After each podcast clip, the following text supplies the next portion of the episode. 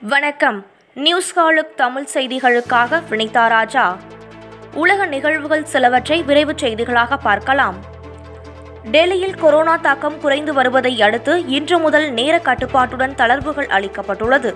கடைகள் வணிக வளாகங்கள் தனி கடைகள் குடியிருப்புகள் அருகே உள்ள கடைகளை திறக்க அனுமதி வழங்கப்பட்டுள்ளது. இந்தியாவில் இரண்டு மாதங்களுக்கு பிறகு தினசரி கொரோனா பாதிப்பு ஒரு லட்சமாக குறைந்துள்ளது. கடந்த இருபத்தி நான்கு மணி நேரத்தில் ஒரு லட்சத்து அறுநூற்று முப்பத்து ஆறு பேருக்கு பாதிப்பு உறுதி செய்யப்பட்டுள்ளது.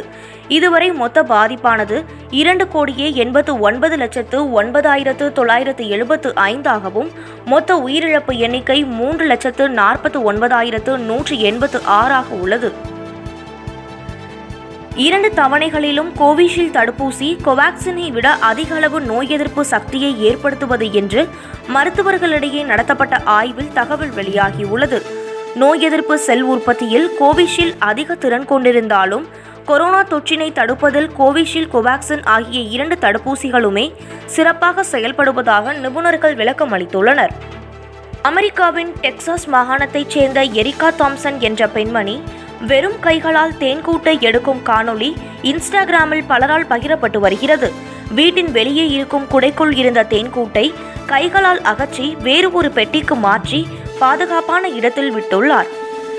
பாகிஸ்தானின் தார்கி பகுதியில் இரண்டு ரயில்கள் நேருக்கு நேர் மோதி பயங்கர விபத்து ஏற்பட்டுள்ளது. முப்பது பேர் உயிரிழந்ததாகவும் நூற்றுக்கும் மேற்பட்டவர்கள் படுகாயமடைந்ததாகவும் தகவல் வெளியாகியுள்ளது.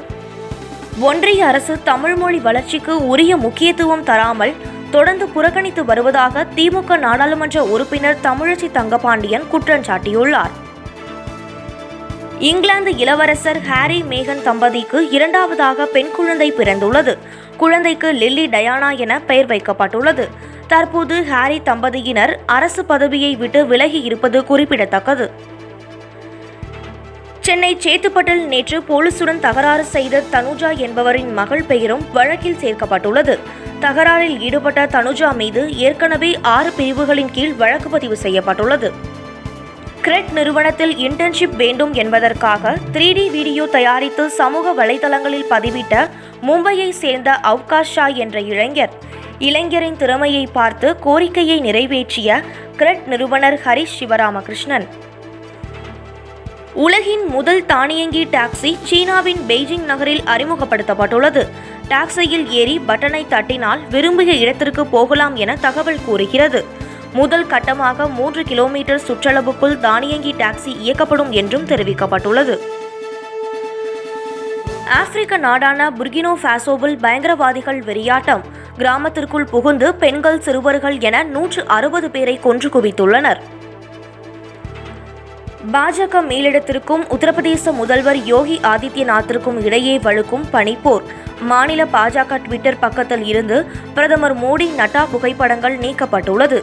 ஊபியில் களமிறக்கப்பட்டு இருக்கும் முன்னாள் ஐஏஎஸ் அதிகாரி அரவிந்த் குமாருக்கு தேசிய தலைமை முக்கியத்துவம் கொடுக்க தொடங்கியதால் யோகி அதிருப்தி. சேலத்தில் தொன்னூற்றி ஐந்து வயது மூதாட்டியை பெற்ற மகனை குளியலறையில் அடைத்து வைத்து சித்திரவதை செய்த கொடூரம். அக்கம்பக்கத்தினர் தகவல் அளித்ததை அடுத்து உணவு குடிநீர் இல்லாமல் தவித்த மூதாட்டி பத்திரமாக மீட்கப்பட்டுள்ளார். தமிழ்நாடு முழுவதும் ஊரடங்கில் புதிய தளர்வுகள் அமலுக்கு வந்துள்ளது. காய்கறி மளிகை இறைச்சி கடைகள் எலக்ட்ரானிக்ஸ் ஹார்ட்வேர்ஸ் வாகன உதிரி விற்பனை கடைகள் காலை ஆறு மணி முதல் மாலை ஐந்து மணி வரை திறக்கலாம் என்று அறிவிக்கப்பட்டுள்ளது. தொற்று குறைந்த இருபத்தி ஏழு மாவட்டங்களில் கூடுதல் சேவைகளுக்கு அனுமதி வழங்கப்பட்டுள்ளது. கொரோனா தொற்று அறிகுறிக்காக மருந்து வாங்குவோரின் விவரங்களை தினமும் அனுப்பி வைக்க மருந்தகங்களுக்கு சென்னை மாநகராட்சி உத்தரவிட்டுள்ளது. கண்காணிப்பு பணிகளுக்காக பதினைந்து மண்டலங்களுக்கும் அதிகாரிகள் நியமிக்கப்பட்டுள்ளனர்.